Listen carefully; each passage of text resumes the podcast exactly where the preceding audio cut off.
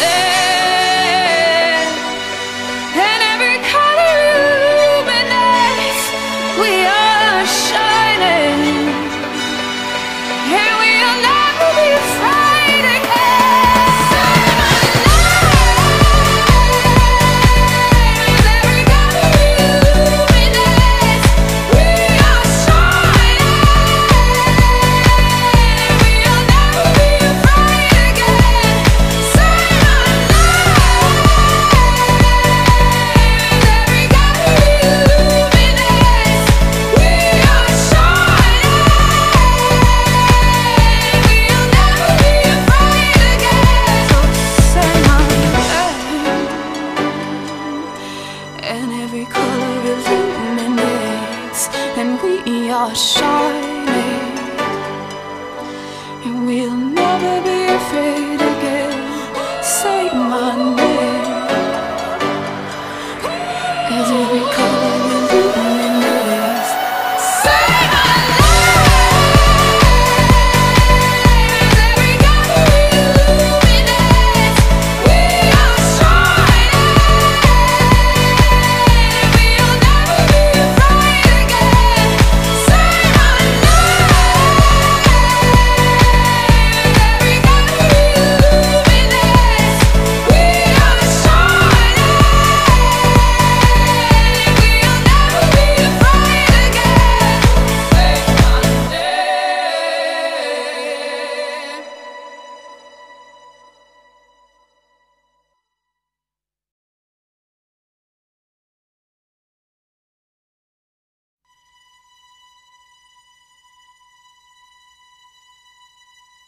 When we first came here, we were cold and we were clear, with no colors on our skin. We were light and paper thin. And when we first came here, we were cold and we were clear, with no colors on our skin. Till we let the spectrum in. Say my name.